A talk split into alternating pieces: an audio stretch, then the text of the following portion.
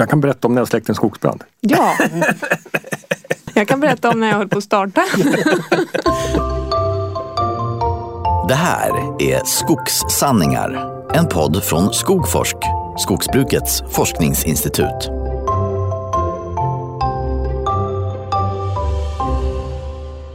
Hej och välkomna till ett nytt avsnitt av Skogforsks podd Skogssanningar. Idag ska vi snacka om skogsbränder och skogsbruk. Jag heter Caroline Råtfeffer och är kommunikationschef på Skogforsk och med mig i studion har jag Johan och Thomas. Jag tänkte att ni skulle få presentera er själva idag. Johan, vem är du? Eh, jag heter Johan Sonesson. Eh, jag är docent i skogsskötsel och forskare på Skogforsk. Och Thomas? Ja, jag heter Thomas Johannesson och jag arbetar som eh, skogsbrukets samordnare kring skogsbrandsfrågor.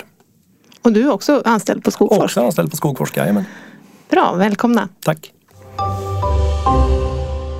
Det här med bränder och skogsbränder det har ju varit ganska på tapeten framförallt förra året men det har ju hunnit brinna en del redan i år också. Eh, men Johan, är det så att det brinner mycket mer idag än vad det har gjort tidigare? Alltså det kan man ju inte säga generellt. Alltså sen, alltså man kan säga de senaste hundra åren så har vi ju medvetet börjat bekämpa skogsbränder och släcka dem och försöka undvika att det tänds. Så, så idag så, så brinner det ju varje år mindre än vad det gjorde för 150-200 år sedan och ännu längre tillbaks. Ehm, I förra året så brann det ungefär en promille av Sveriges skogsmark och man brukar säga att historiskt så har det brunnit kanske en procent varje år. Ehm, vi har ju, om man tittar tillbaks så, eh, så finns det, man kan ju spåra bränder i stubbar och i sjösediment och och eh, för flera tusen år sedan, efter istiden och framåt, så har klimatet varierat i, i Skandinavien. Och, och de här brandfrekvenserna har ju också varierat och beroende på var i Sverige man är och vilken vegetation det är. Men, men från, eh, från 100 till några hundra år eh, har varit ganska vanliga brandfrekvenser. Och sen när människan spred ut sig och började odla jorden och, och bruka med svedjebruk och betesbränning och sådana saker så ökade ju brandfrekvensen. Så 1600-1700-talet där så så brann det ju oftare och mer kan man säga. Men det var förorsakat av människan. Eh, och sen när skogen fick ett värde på 1800-talet, alltså träden fick ett värde, så, så började man vara försiktig med elden. Man, man förbjöd svedjebruk. Eh, man började bekämpa bränder och, och så har vi fortsatt. Du, du, nämnde lite om, om eh, de olika naturtyperna som finns och vad, vad är det som, vilka skogar är det som brinner mest? Är det, kan man säga det på något vis? Ja, alltså, det viktiga är att, att komma ihåg att i, i Sverige och Skandinavien och mm, hela liksom, egentligen boreala Europa så, så tittar man historiskt på det så är det ju markbränder som har varit det vanliga. Det här att det brinner uppe i kronorna är ju mera undantag, alltså under ex, extrema väderförhållanden. Eh, det vanliga är att, att branden brinner bara på marken och det som brinner är mossa och lav blandat med förna från träden och barr och kvistar. Och det, och det beror på att mossa och lav får ju sitt vatten bara från regnet. Ingenting från marken och det gör att de torkar ut väldigt snabbt när det blir en torr vädersperiod. Eh, och, och, och liksom, I vissa bestånd så är det mer mossa och lav än i andra. Eh, I bestånd där vi har gräsörter, alltså bördigare bestånd, så gräsörter får ju sitt vatten från marken. Så de torkar inte alls ut snabbt och oftast inte under hela sommaren. Så, så de kan ju i princip inte brinna utan det är de här torr, torra mossor och lavar eh, blandat med barr som, som brinner och det är en väldigt vanlig skogstyp i Sverige. Det är som tallskogar, blandskogar, granskogar på, på svagare marker. Som vi har den här mossa och lavtäcket som, som brinner lätt och som snabbt torkar upp. Men vi har ju ofta på de här torrare markerna så står det ju tallskog. De trivs ju bäst på, på torra marker. Eh, det, ibland lyfts det ju fram att den här granifieringen vi har i Sverige eh, leder också till att det brinner mycket mer och intensivare eh, idag än vad det gjorde tidigare. Att vi, idag planterar vi mera gran, kanske även på, på vissa marker där man egentligen borde ha tall. Då, eller naturligt så trivs tallen bättre. Är det så att granarna brinner bättre eller mer och mer intensivt än en tall Eh, alltså som jag sa, så sen, den normala skogsbranden är ju en markbrand. Och då, och då har trädslaget inte så stor betydelse. Däremot så är det så att, att eh, ett trädslag som, som eh, släpper ner ljus till marken så att, så att vi får liksom ett rejält mosstäcke. Eh, till exempel under en tallskog och så blandas det med barr och grenar. Det är liksom en bra brandbädd. Eh, i en granskog så kan vi få en sån brandbädd i lite, kan man säga, lite glesare granskog på svagare mark. Men, men har vi gran på, på bördig mark så är det snarare så att, att granen skuggar ut. Då blir granskogen så tät så den skuggar ut eh, mosstäcket. Och det blir, och det blir svårare att, att, få eld på en sån. Det blir en sämre brandbädd. Och extremfallet är om vi har gran på en gammal åker. Då finns det ju ingen mossa under. Den är i princip obrännbar. Det är helt kallt under där. Den är i princip mm. obrännbar i en markbrand. Mm. Men däremot om vi får sådana extrema förhållanden så att vi får en kronbrand. Då är det så att då, då är barrträden mer, alltså det är egentligen barrträd som kan som kan, där kronan kan brinna. Det kan, I princip ett lövträd kan inte göra det för det är för mycket vatten i löven. Mm. Eh, och där är det så att en gran har en större krona. Det finns mer biomassa i en grankrona än en tallkrona. Så det skulle kunna vara det. Då. Men, mm. men man måste komma ihåg att normalbranden är ju den här markbranden. Mm. Och sen, sen, finns det ju en skillnad i ekologi här också. Många tallar överlever ju en brand, en markbrand genom att de har ett, ett tjockt lager bark som isolerar eh, så den här känsliga kambiet, tillväxtzonen i stammen. Eh, medan granarna har inte det. En gran, eh, granar dör oftast i skogsbränder även om det inte blir en kronbrand.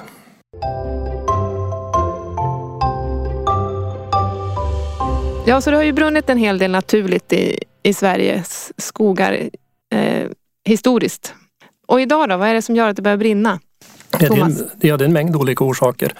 Det finns eh, ganska rigorös eh, statistik från bland annat MSB där man kan gå tillbaka i 20 år och, och se då brandorsaker. Och eh, det är faktiskt så att en tredjedel av alla skogs och markbrander, där vet vi inte orsaken. Men sen kommer en fallande skala då med mänsklig faktor inledningsvis. Alltså det är mänsklig eld eh, i form av eldning, grillning, och mycket friluftsliv.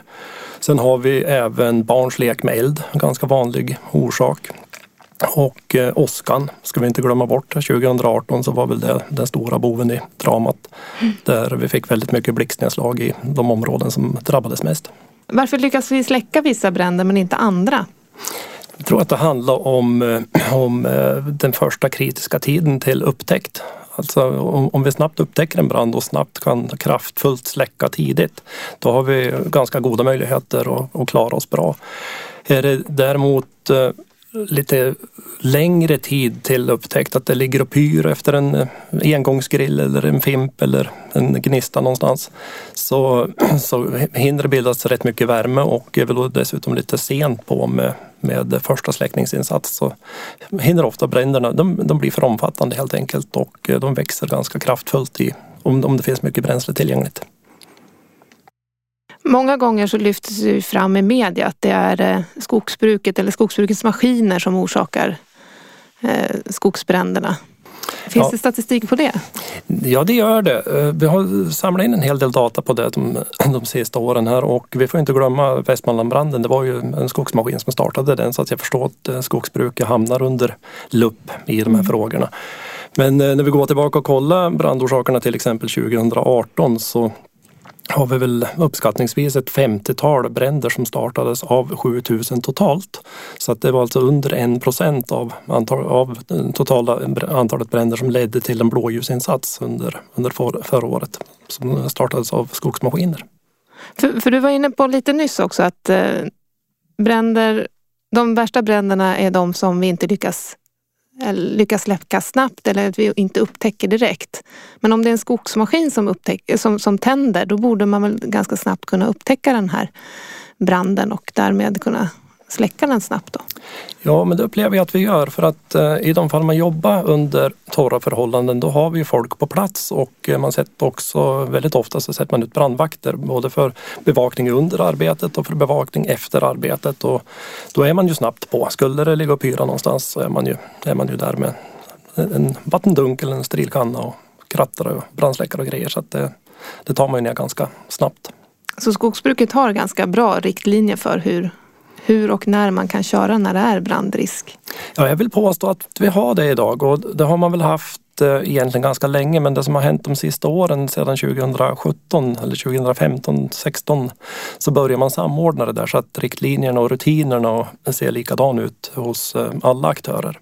Och eh, det är ju då en, eh, som jag ser det, en av de största satsningarna vi har gjort på det här med förebyggande arbete och eh, framförallt väldigt viktigt för att få, få rutiner som, som fungerar. Och det som riktlinjerna innehåller och där man har haft väldigt stort fokus det är ju bland annat på kompetensfrågan och utrustningsfrågan. Hur ska vi vara utrustade när vi är ute i skogen och arbetar och även hur ska vi göra riskbedömningar? Det är ju absolut fundamenta i, i allt försiktighetsarbete måste, måste man kunna göra vettiga eh, riskbedömningar.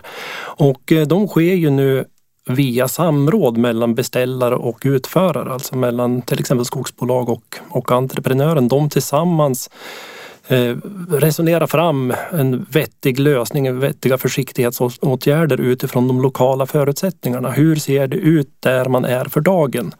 Och beroende på vilka förhållanden som är i skogen så så kan man besluta om brandvakt till exempel. Man kan besluta om att eh, man byter trakt eh, till en fuktigare trakt. Man kanske arbetar nattetid istället för att jobba på eftermiddagen när, när det är som torrast i, i marken. Och man kan ju även då i, i, i, i värsta fall så kan man ju ställa maskinerna under en period när det är högtorka. Eh, ska vi lyssna lite på vad Leif Sandahl från Myndigheten för samhällsskydd och beredskap, MSB, har att säga omkring skogsbruket. Det är ju jättebra att man har tagit det ansvaret genom de här branschgemensamma riktlinjerna.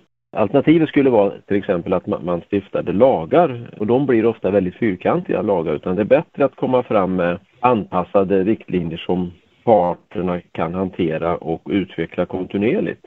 Det som också visar på hur, hur seriöst man tar på det här, det är ju det kvalitetstänk man har som en del större aktörer har, har byggt upp. Att man digitalt säkrar att man har en överenskommelse, en dialog vid eh, de här olika nivåerna på, på brandrisk och att man verkligen loggar det digitalt så att det går att se vad som är sagt i efterhand. Och det är ju faktiskt en, en bra kvalitet det, det borgar för, tycker jag i alla fall. Istället för att ha kanske något papper som, som försvinner och som inte alla har sett. Den loggning som, som Leif nämnde, det är ju de här samrådsöverenskommelserna. Att de finns sparade digitalt så att alla berörda parter kan gå tillbaka och se vad var det som blev sagt, vad har vi kommit överens om, under vilken period gäller samrådet och eh, det, det finns då åtkomligt för, för båda parterna. Okay. Så det är en tydlighet i ansvarsfördelningen där? Ja, precis. Det är ju det, är det det går ut på. Och det här kanske är en anledning till att det var så få bränder i fjol som, som verkligen startades av, av skogsbruket. Just att det var en liten ett, ett, ett, eh, test av de här riktlinjerna, eller? Ja, 2018 blev ju ett riktigt eh, stresstest kan vi säga. Och eh, det var ju extrema förhållanden som egentligen ingen har varit med om förut. Eh, försiktighetsprincipen slog igenom väldigt hårt och det var väl naturligtvis ett skäl till att vi tände väldigt, väldigt eh, lite. Vi hade en enorma perioder där många maskiner stod still. Eh, samtidigt så hade vi produktion i stora delar av Sverige under samma torra period men då jobbar man med olika smarta lösningar för, för att minska riskerna, främst kring med, med brandvakter.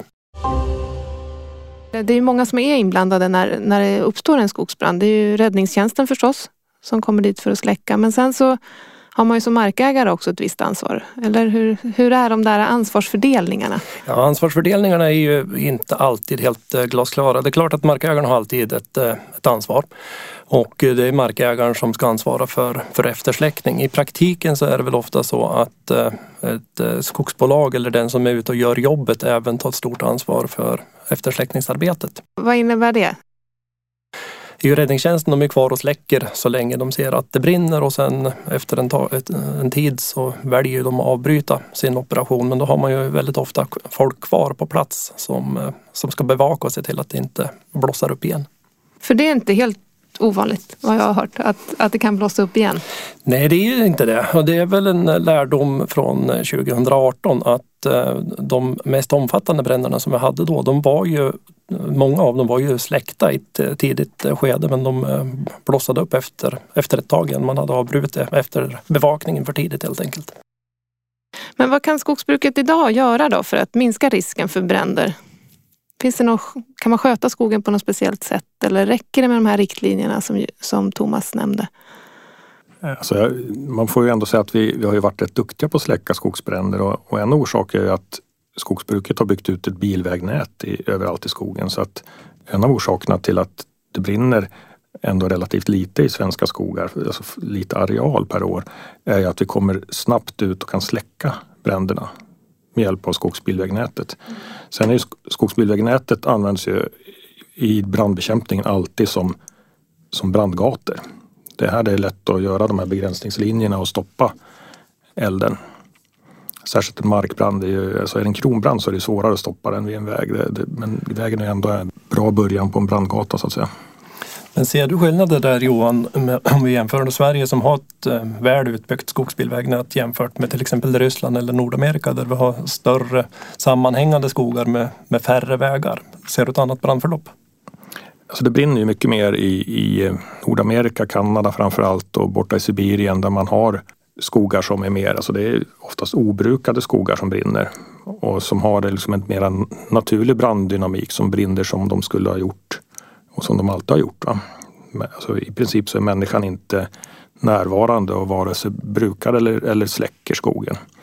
Och då blir det stora arealer och, och eh, det finns studier från Nordamerika där man har tittat på vägar och eh, där man har som antändningar, alltså det, det, är fler bränder som startas nära vägar. Och det är oftast att människor slarvar med elden. Men de bränderna släcks ofta snabbare eftersom de upptäcks tidigare. Kanske ofta av samma människor som har antänt dem och larmar. Och, och så kommer man snabbt dit och kan släcka. De bränderna som blir stora, det är de som antänds av blixten långt från väg. Och så var det lite 2018 i Sverige också. Till exempel i Trängsletbranden var, var ju långt från där det bor folk och, och sådana saker. Ja, men sen har man ju ibland då att skogsbruket eh, orsakar de här bränderna och är det inte maskinerna som är orsaken så hör man ibland att det är vårt sätt att bruka skogen i Sverige idag som, som orsakar de här. Att, att vi väljer fel trädslag och vi borde göra på andra sätt och sådär. Johan, kan man eh, bekämpa eller motverka att, att det börjar brinna genom hur vi sköter skogen?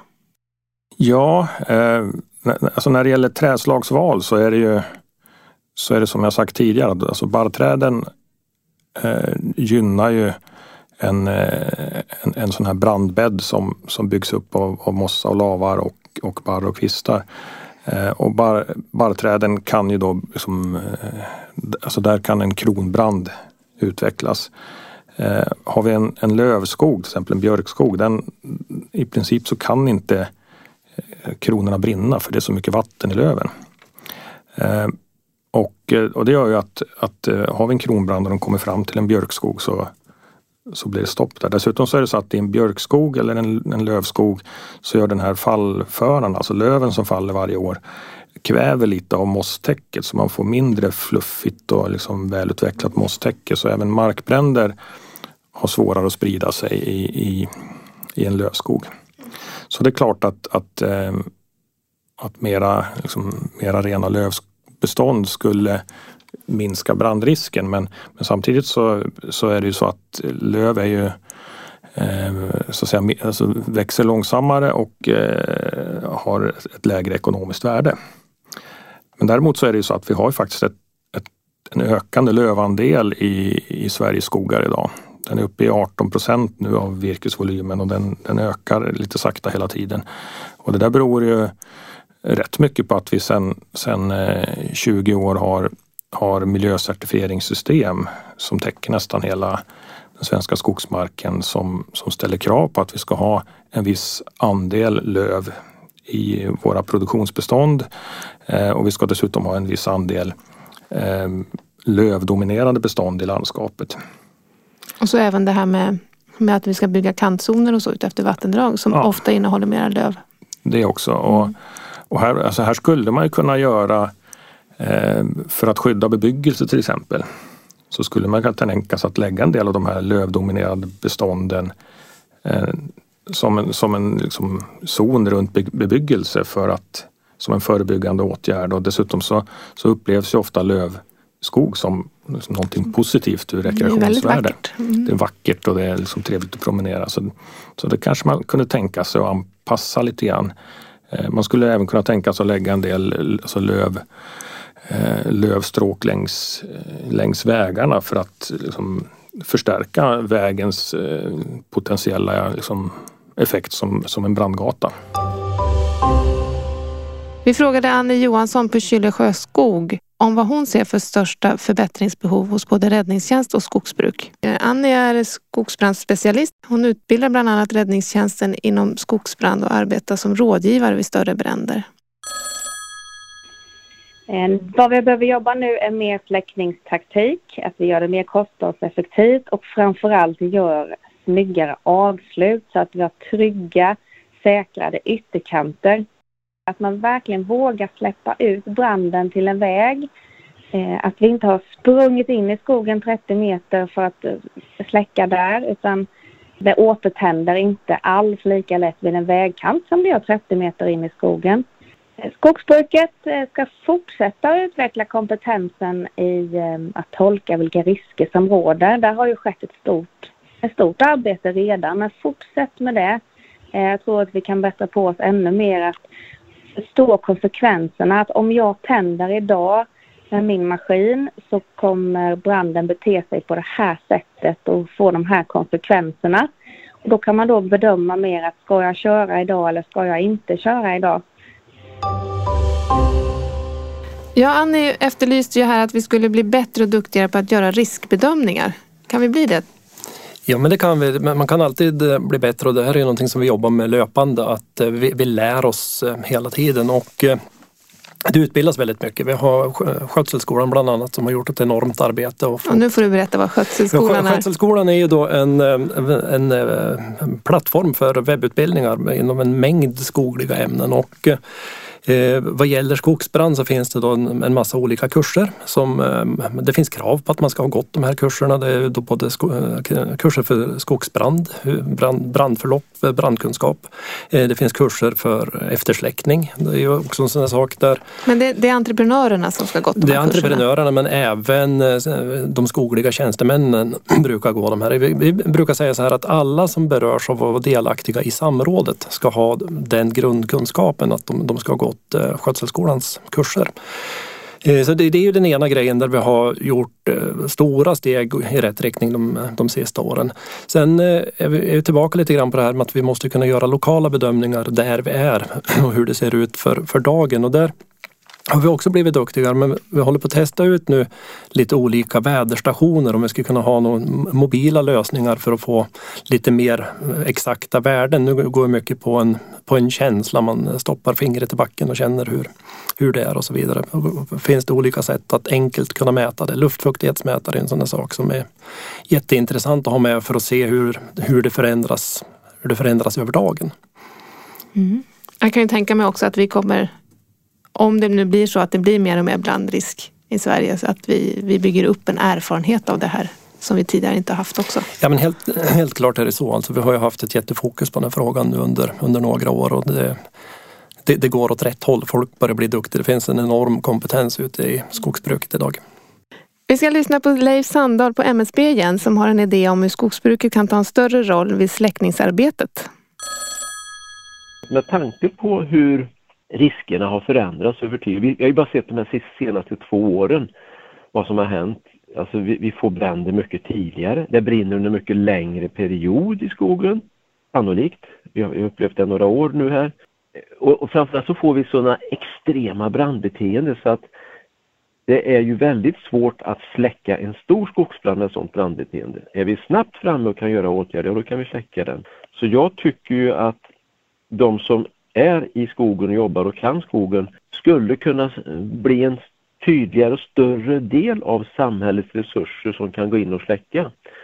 Maskiner finns men de kanske måste anpassas. Man kanske måste snabbt kunna sätta på vattentankar med pumpar. Man måste snabbt kunna få fram vatten ut i skogen. Och, eh, och skogsnäringen tycker jag är en möjlig part att kunna vara, få, få en aktiv roll att bli så att säga också släckande. Ja, tankarna att skogsbruket ska vara mer delaktig i eh, brandsläckningsarbete, det är ju egentligen ingenting nytt. Eh, men jag är helt överens med det han säger, Leif Sandahl, här att eh, vi kan bli duktigare på det.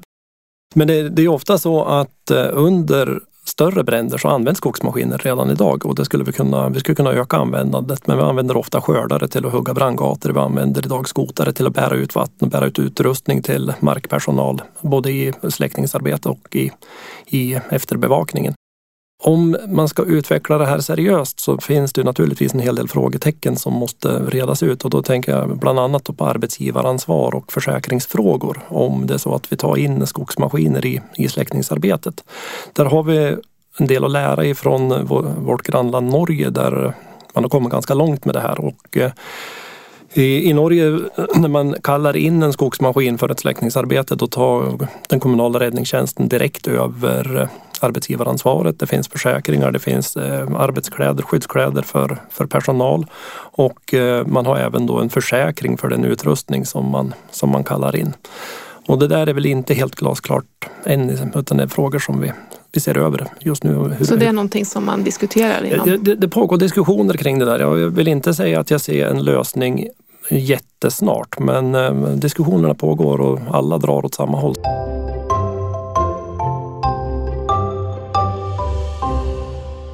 Men sen finns ju en naturvårdsaspekt här med, med bränder också. Att det är bra för biologisk mångfald. Det finns mängder av insekter och växter som kräver brand för att kunna föröka sig. Så visst är det så att Länsstyrelsen och vissa skogsägare de, de tuttar på skogen för att, för att skapa den här typen av bränd ved och brända marker? Ja visst så är det ju och, och dels så, så tänder ju länsstyrelserna på i reservat som som tidigare brandhävdad mark som man vill som bibehålla den, den dynamiken. Eh, certifierade skogsbolag, de, de, större, så har de ett krav på sig att det ska brännas en viss andel hyggen eller, eller eh, sådana naturvårdsbränningar, bränna skog. Och det beror ju på att under de senaste 50 åren så har vi haft, vi har varit så effektiva i att släcka bränder så fort de uppstår. Det har brunnit så väldigt lite i svensk skogsmark för att vi är duktiga på att släcka bränder. Eh, så nu är vi tvungna att tutta så, på? Så nu är vi tvungna att tutta på för att de här arterna ska klara sig. De, de klarade sig ganska länge eh, under, i början av 1900-talet och fram till 60-talet så klarade de sig på att man använde hyggesbränning som en markberedningsmetod i skogsbruket. Men när det tog slut på 60-talet och man började med, med maskinell markberedning istället, då fick de här arterna det väldigt tufft. Mm. Men hur, hur sköter man det här då? Eh, säkerhetsmässigt? Det måste ju vara stor risk att även de här bränderna sprider sig eller eh, blossar upp igen och sådär. Ja, det, det, är klart att det, det, kräver en eh, planering och jag vill påstå att eh, de som jobbar med naturvårdsbränningar, de är ju proffs. De är ju, de är ju vansinnigt duktiga på det de gör. Eh, de har hårda krav på vilka väderförhållanden de ska ha för att kunna lyckas med en, med en bränning. För det är ju inte bara att tutta på, det är ju också så att det ska brinna på rätt sätt. Du ska få en, ett lämpligt eh, djup på branden, det ska gå lämpligt långt ner i mm. förnan. För man, man är tvungna att bränna när brandrisken är som högst, eller hur? Ja, men så är det, precis så är det. Att, eh, man vill ju ha riktigt torrt i backen för att, för att få ner branden på, på djupet. Och det är klart att då, då är risken hög men det, ofta så förbereder man ju de här brandområdena väldigt bra. Det är precis som Johan sa tidigare här. Ja, man nyttjar skogsbilvägar som, eh, som brandgator och sen eh, gör man ju olika lösningar för att begränsa bränderna eller avgränsa bränderna eh, så att det brinner på de ställen man vill ha. Och det finns utrustning på plats, det finns folk på plats som snabbt kan gå in och dämpa branden om den skulle få ett för snabbt förlopp. Om du vill läsa mer om skogsbrukets riktlinjer mot skogsbrand som Thomas pratade om så hittar du dem på skogforsk.se brandriktlinjer. Ja, det var allt för idag. Tack Thomas och tack Johan för att ni har varit med idag. Eh, följ oss gärna på sociala medier och följ brandriskprognoserna i sommar. Slarva inte med elden så hörs vi i nästa nummer.